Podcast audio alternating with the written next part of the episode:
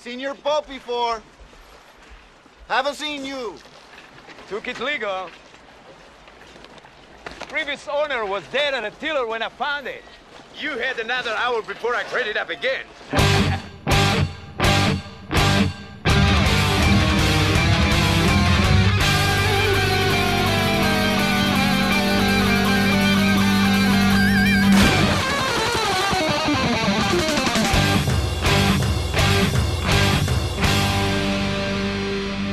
Welcome to the Mad Max Minute presents Waterworld H2O minutes at a time. I'm Rick, And I'm Julia. and today we're talking about minutes 5 and 6, which begin with lime thievery, and it ends with a drifter explaining himself at the business end of a harpoon gun. When we wrapped last week, we had our eyes on the depth gauge, and I said, I don't want to talk about it this week. I want to talk about it next week. So here we are. We're going to start off right with that because when we first see the depth gauge, it is rising up and it is passing the 400 something mark. that was going to be my question is meters or feet? So it's my belief that the depth is measuring in feet because in 2016, New Zealand freediver William Trubridge set a world record by diving 124 meters, which is 406 feet below the ocean surface in Dean's Blue Hole in the Bahamas without the assistance of fins or weights, which the Mariner is diving without fins or weights. Now, if the gauge was measured in meters, then the Mariner would have been diving down more than 1,300 feet to reach the end of that line. Now, the deepest that I was able to find a human going while free diving was Herbert Nitsch in 2007, who used a weight to pull himself down 214 meters or 702 feet. And then he used a buoyancy control device to convey himself back up to the surface. So this is people operating just lung capacity down and up in one breath. Okay. I really like that logic. And right now in the movie, that is normal. Mhm. It's on the extreme side of normal, but it's still normal. People can do that. But we, you and I know that he is not normal. Right. So while he can breathe underwater, there's also the issue of pressure. Exactly. and the speed at which he comes back up. You can't come back up too fast or you get the bends. Well, like I mentioned back in episode one, Norman Howell, Costner's stunt double, he nearly died of an embolism because he came up too fast. Yes. Sure, the Mariner has gills, but he still has a heart and a pulmonary system. And oh, I would have to look it up to be sure, but the bends is about the blood. It's about, Too much nitrogen, I believe. yeah, it's too much nitrogen in your blood. So he still has blood.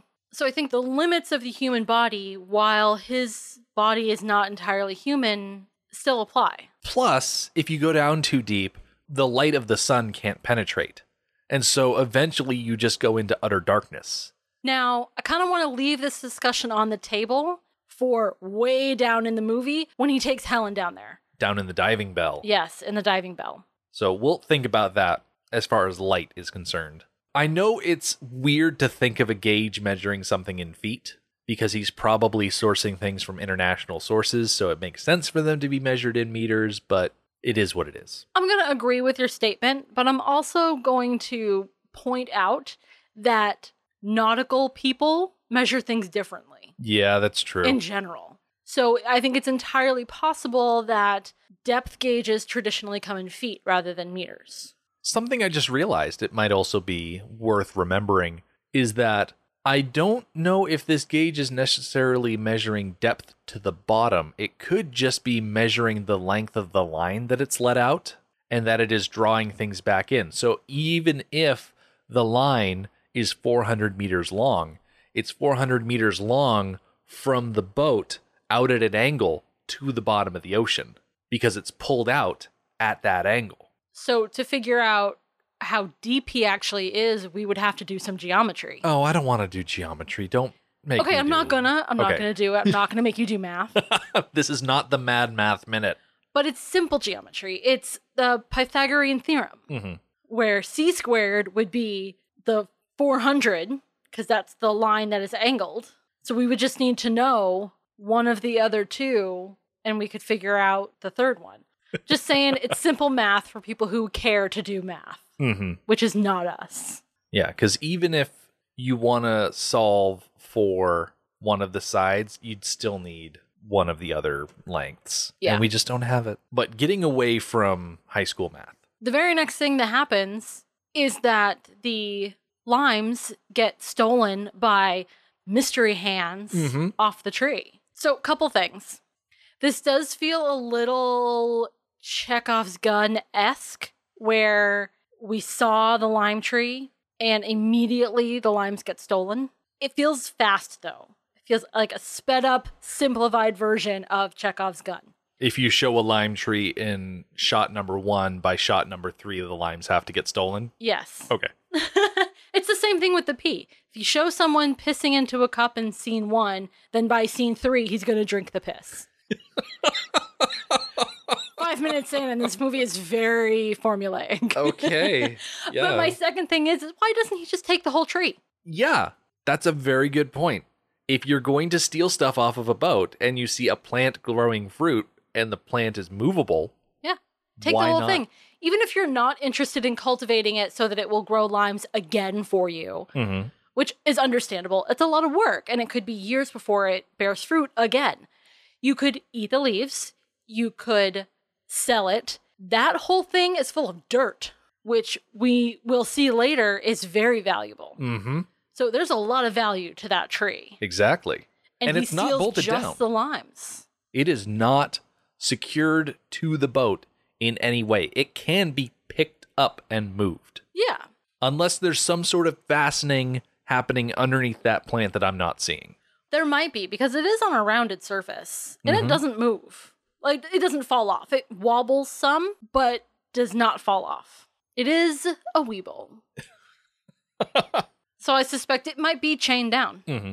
Now, at this point, seeing another pair of hands, we were not shown that there was specifically someone else on this boat before the mariner went under the water. So, first time viewers can very easily believe that, okay, this is someone who should not be on the boat. This is a lime thief that has just come out of somewhere. It was very well telegraphed to us that he is alone. Mm-hmm. We would have seen someone else during the sequence where we were just fading between shots. Mm-hmm. But what we weren't shown is the surrounding area. Mm hmm. I think it was Wendover Productions did a video about how far you can see. Yeah. and the average man at like five eight, we're talking like a couple of miles, like Yeah. three and a half miles is the like average that you can see. So increase that maybe because he's up on top of the boat, but this mystery person didn't actually have to be that far away to be out of sight. There are additional factors like the height of his boat for like his sail to be seen Mm-hmm. but I think all told, it's not going to be much more than, I don't know, maybe six or seven miles away. So well within the possibility of sailing up on this situation where they were far away before he went into the water, and then there's plenty of time for them to sail up. I find that very plausible. there's a time frame that we just don't know that we're Yeah. gonna have to deal with. yeah. We cut underwater real quick to see that there is a lifting bag pulling a bunch of stuff in a cargo net. The lighting underwater does not do a good job of showing exactly what is in the bag, but I also don't think we really see this whole net get pulled up in later chunks of the movie.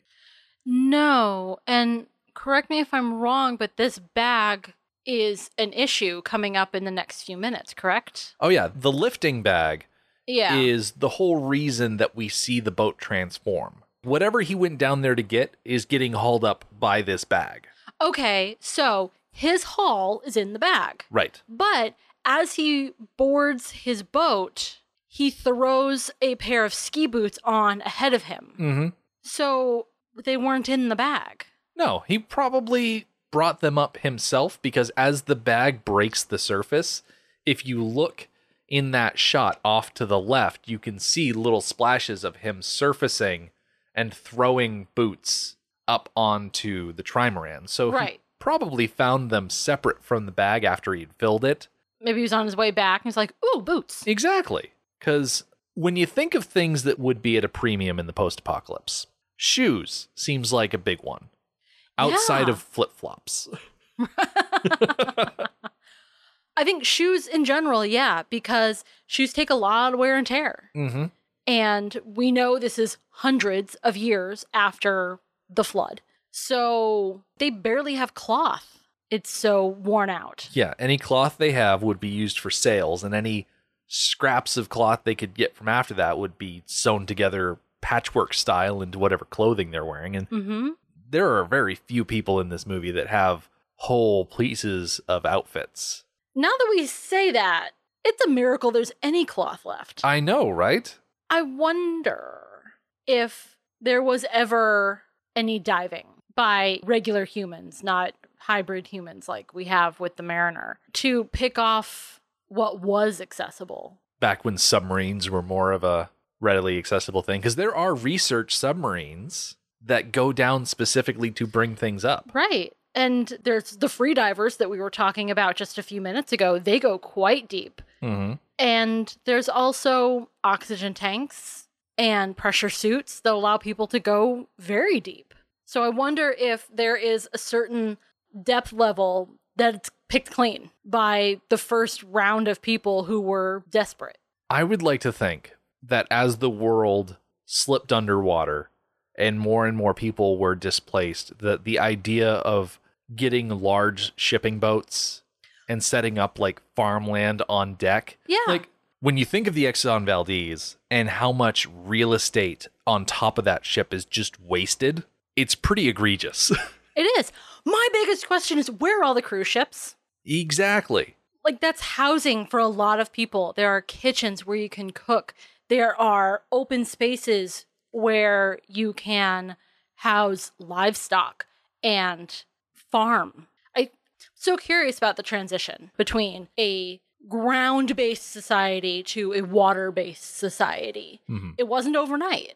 In real life, it would take hundreds of years to make that transition. So if we know it's going to happen and we don't do anything to stop it, which would be ridiculous, we would have enough time to prepare, Mm-hmm. to build barges specifically meant to farm on and load them up with dirt and livestock that could then produce fertilizer so that we can grow things. Like, how did we not prepare for this?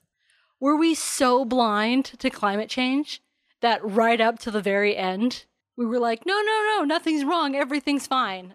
Oops, there's no land left. That's the wisdom of setting this movie an indiscriminate amount of time in the future. It's just like the first Mad Max movie where it says sometime from now. Yeah, Here it's just the future. Right. We don't know exactly how people handled when the world started flooding. They could have done all of the things that we mentioned, but it's just been so many hundreds of years that all of that stuff has gone away. There's a line later on in this movie where the deacon is complaining about how there used to be atolls as far as the eye could see. And one of his underlings is like, Yeah, but we sunk them all. so we destroyed the world that we built up because we destroyed the world we had. Yeah. Okay. and another thing that points to a significant passage of time is that the mariner has gills. Exactly. That's evolution. That's adaptation. That takes many, many generations, many, many generations. And even if it's accelerated by technology or dire necessity, it still takes a very long time for stuff like that to happen. I think one of the major distinctions that this movie makes is that the Mariner's gills are a mutation as opposed to an evolution. That Yeah. they are an anomaly. They are something that shouldn't be. And we'll Does get that- into it later on, but I don't know why they're so adamant against him being a mutant. I just don't get it. Okay. When it comes time, we may have to talk about X Men. Okay. Sounds good. We'll put it on the shelf for now. Dang it. okay. But the important thing is that the Mariner has found shoes.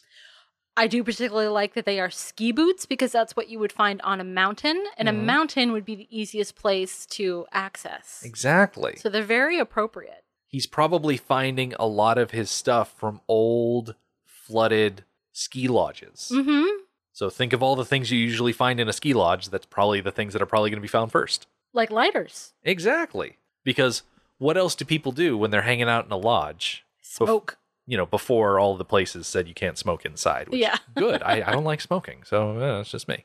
I enjoyed his reaction to finding the lighter. I think it pointed out a certain level of cleverness on his part, which has already been established. We know he's smart and handy, but he figures out pretty dang quick where he is supposed to flick. It just doesn't work because one, it's waterlogged and there's probably no fuel left in it, anyways.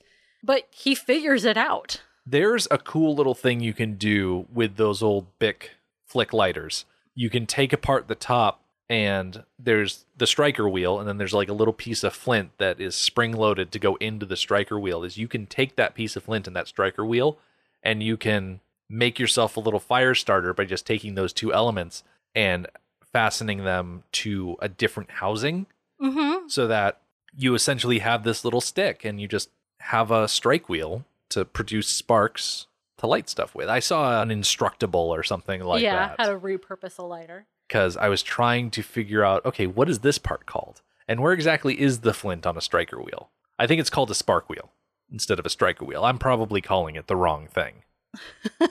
It's okay. We're not lighter experts. Exactly. Before we get too far away from it, what did you think of that forward roll that the Mariner did to get out of the water? Oh, it was so awesome. It shows a in syncness, a connectedness with his ship Mm-hmm. That really points to this is where he lives all the time. This is not an excursion from his home base. This is his home base. He is completely familiar with the ship. He is completely accustomed to living life on it. I thought that that flip it told us a lot about the environment.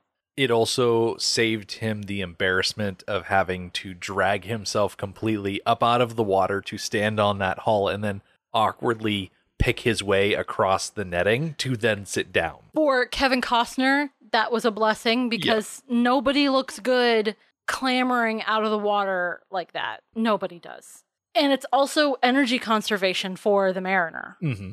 We got our first real dialogue in this minute, right?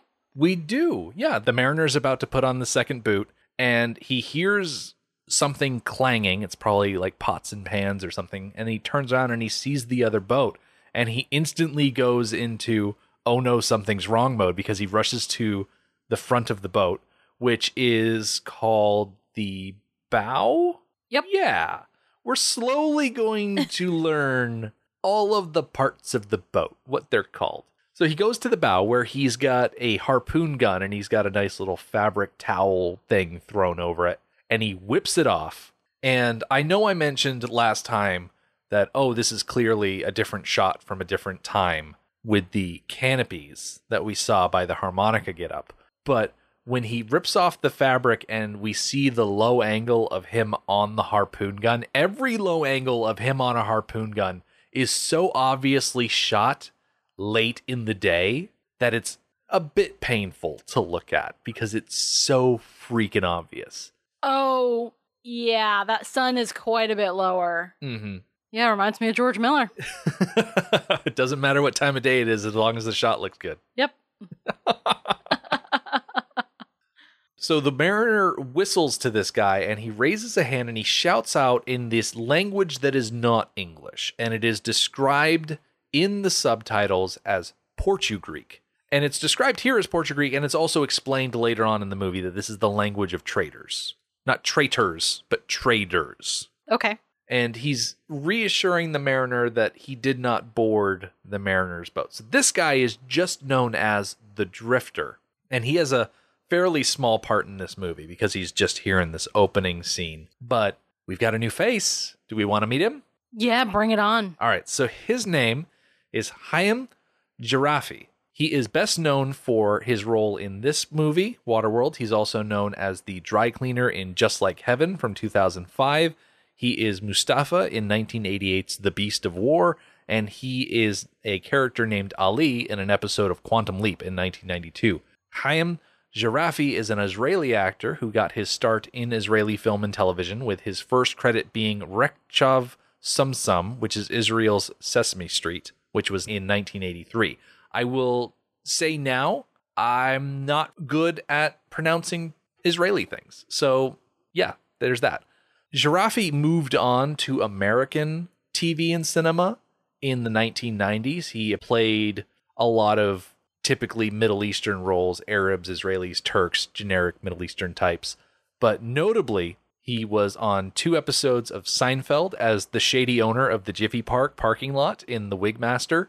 And he was also the Jiffy Dump trash depository guy in Muffin Tops. He was also on episodes of Murder She Wrote, the episode of Quantum Leap that I mentioned earlier. He was also on CSI Miami and the two films I mentioned, Waterworld and Just Like Heaven. Okay. There's something about his face that looks familiar, so I was kind of waiting for something to pop out at me. Mhm. Nothing really did. I've seen stuff, you know, I've seen Seinfeld, I've seen Just Like Heaven, I've seen Quantum Leap, but I don't think that's why he looks familiar to me. Mhm. So I can't place him. I really like the Drifter in this opening scene because he gives off the air of lightness, but also shadiness. He's shady, but he's very casual about it. Yeah. And very genial. Mhm. He's smiling the whole time. Yeah. He's got this nice, bright white smile. So, you know, you look at him and he looks like a guy you could have a good time with. Yeah. And I think one of the things that sets us off as viewers initially is that the first thing he says is, I didn't board you, which almost seems a little too suspicious. I guess He's- that's just what people assume on Waterworld. I would think so. I think perhaps it speaks to the nature of running into people out in the open waters. That there is a suspicion and a defensiveness that is natural and is automatic and is therefore not offensive. In our society, if we went out our front door, saw our neighbor walking their dog, and they immediately said, Hey, I didn't come in your house, we'd be like, Well, now I think you did. Yeah. But in their world, it's a more normal statement Mm-hmm. and a less suspicious statement. So as we see the bag bobbing in the waves with the drifter between the bag and the mariner, we get to see the subtitle where he says that you were down there a long time. And the mariner, probably having this as a rote explanation, says that there are holes in his hull that are so big that there is room to breathe. It does seem, in his specific circumstances, that it would be a good idea to have something prepared. Yeah. No matter how infrequently you need to use it, this lifestyle is dangerous enough that, yeah, you should have a good reason ready to go. hmm But hearing the mariner speak this Portugreek, the drifter very quickly switches over to English, probably because he realizes that the mariner's accent is not suited to something that's not English. It's funny because Kevin Costner and accents, yeah, no, no. There's a lot of attention brought to, especially um, Prince of Thieves, about the whole accent thing. And I'm totally fine with it because Kevin Costner's voice is Kevin Costner's voice. And that's just all there is to it. Mm-hmm. And that's fine. It's fine. I'm fine with that. I don't need him to attempt other things. It's just Kevin Costner's voice. Yeah. So the drifter goes on to give us a bit of world building. He talks about slavers that are producing good grade epoxy and that it may cost him a handful of dirt. So already we are shown that there are slavers in this world going around kidnapping people, putting them to work. They are producing things. They are not just scavenging off the ocean floor like the mariner. There are actually people making things. And that dirt is a good way to trade for stuff, but also he mentions the wind chime with all the sprockets and things that was blown around in the fading shots. So we're back to bartering. We are, and it's an interesting system. The bartering system, it stresses me out because it's so subjective. For example, a handful of dirt. Well, to me, a handful of dirt isn't worth anything. If somebody tried to trade me a roll of toilet paper for a handful of dirt, that just wouldn't really mean anything. But to them, it means everything. And that subjectiveness kind of makes me uncomfortable because the economy is such an important part of our lives in our society and even to them. I mean, their economy is completely different than ours, but to them it still means life and death. Yeah. Think of all the things you can do with a handful of dirt when you exist on a world that is completely covered in stuff that is not land, aka water. Like when you think of the Fallout series of video games, the currency that they use in that world are bottle caps. And the way they came about that system is that one bottle cap would equal one bottle of water. And so it's a water based currency system. And over time, they just got to the point where instead of trading bottles of water, you just traded bottle caps to represent that value. Interesting. I never knew that. Yeah. Interesting. You and I have been on a binge of watching Community. Mm-hmm. There's an episode that is centered around chicken from the cafeteria, and everybody wants this chicken, and there's never enough. So the study group takes over the production of the chicken. So they control that and they begin bartering this chicken for other goods and services. Mm-hmm. So if you don't have something that they want or need, you don't get chicken. Yeah. That makes me so nervous. That you just won't have something to barter with. Yeah, that I won't have anything to barter with. And in that case, it's chicken. Who cares? But what if it were something more important? What if it was clean water and I don't have anything to barter with? Yeah. Then I'm going to die. this is why it stresses me out. Well, This is why I don't want to survive an apocalypse. capitalism in general is a stressful situation. it is. Yeah. And speaking of stressful situations, the mariner is incredibly stressed out by this because he does not trust this drifter at all. He's asking What are you doing here? And the drifter says, Just waiting. And he starts preparing to sail. And I think the drifter would like to get away as fast as possible, but the mariner is definitely in a I need to figure out if you took anything from me mode. Yes, he's definitely very suspicious, very, I was going to say defensive, but he's on the offensive. He is pointing a harpoon gun at this other boat. Yeah. A boat that the mariner says he has seen before, but he's never seen this particular drifter. And the drifter has to specify that he took it legal. He found the previous owner of that boat dead on the tiller when he found it. Do you think that's at all true? I think it's incredibly plausible. So do I. But we also know that this guy boarded the mariner's boat and stole from him. Mm-hmm. So is he to be believed at all? Like he could just be a one man pirate crew going along from boat to boat to boat, trading up as he goes. He says, You had another hour before I traded up again. And he's got a joking tone about it. But I think if the drip timer hadn't gone off and the winch hadn't started pulling in, then he probably would have just tried to take the boat as soon as he found out that there was nobody on it.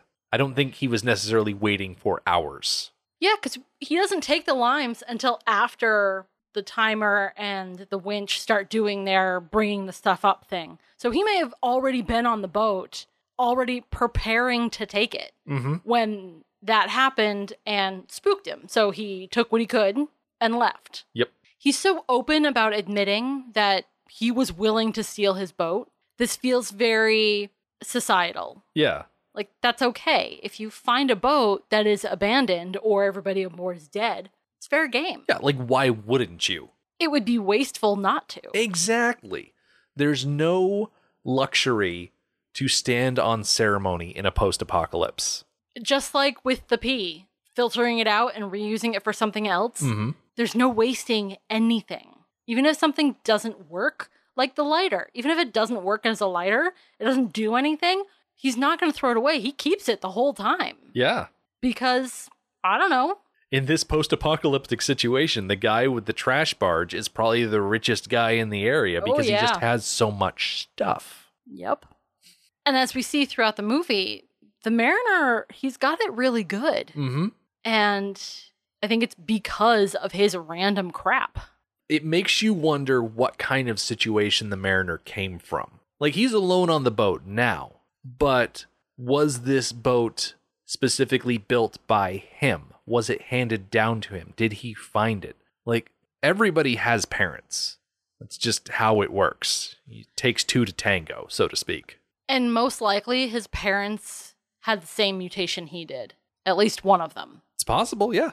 and they probably lived on this boat before him. Their parents probably lived on that boat before them, handed down generation after generation, with each generation adding something to it.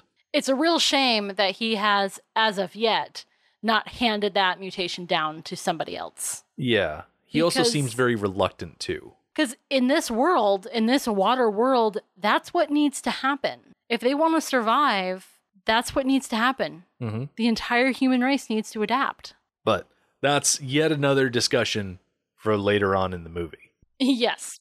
So, here at the tail end of this episode, we find ourselves in a bit of a tense standoff. We're going to get more world building when we come back next time. There's exposition about a drifter's code. But before we can get too much into social discussion, we get interrupted by a couple of ne'er do wells that are off in the distance riding jet skis. So, we'll get to see how they throw a wrench into the works that we've got going on here. The Mad Max Minute podcast is a fan project by Rick and Julia Ingham. Waterworld was written by Peter Rader and David Twohy, directed by Kevin Reynolds, and presented by Universal Pictures. Mad Max Minute is produced and edited by Rick Ingham. Our opening music is Verdi's Dies Irae by Daniel Batista of danielbatista.com. Our home on the internet is madmaxminute.com. You can follow us on Twitter at madmaxminute. And like us on Facebook by searching Mad Max Minute and join our Facebook listener group, Mad Max Minute Beyond Microphone. If you'd like to support the podcast, visit patreon.com slash madmaxmin. Thank you for joining us for episode three of Waterworld. See you next time.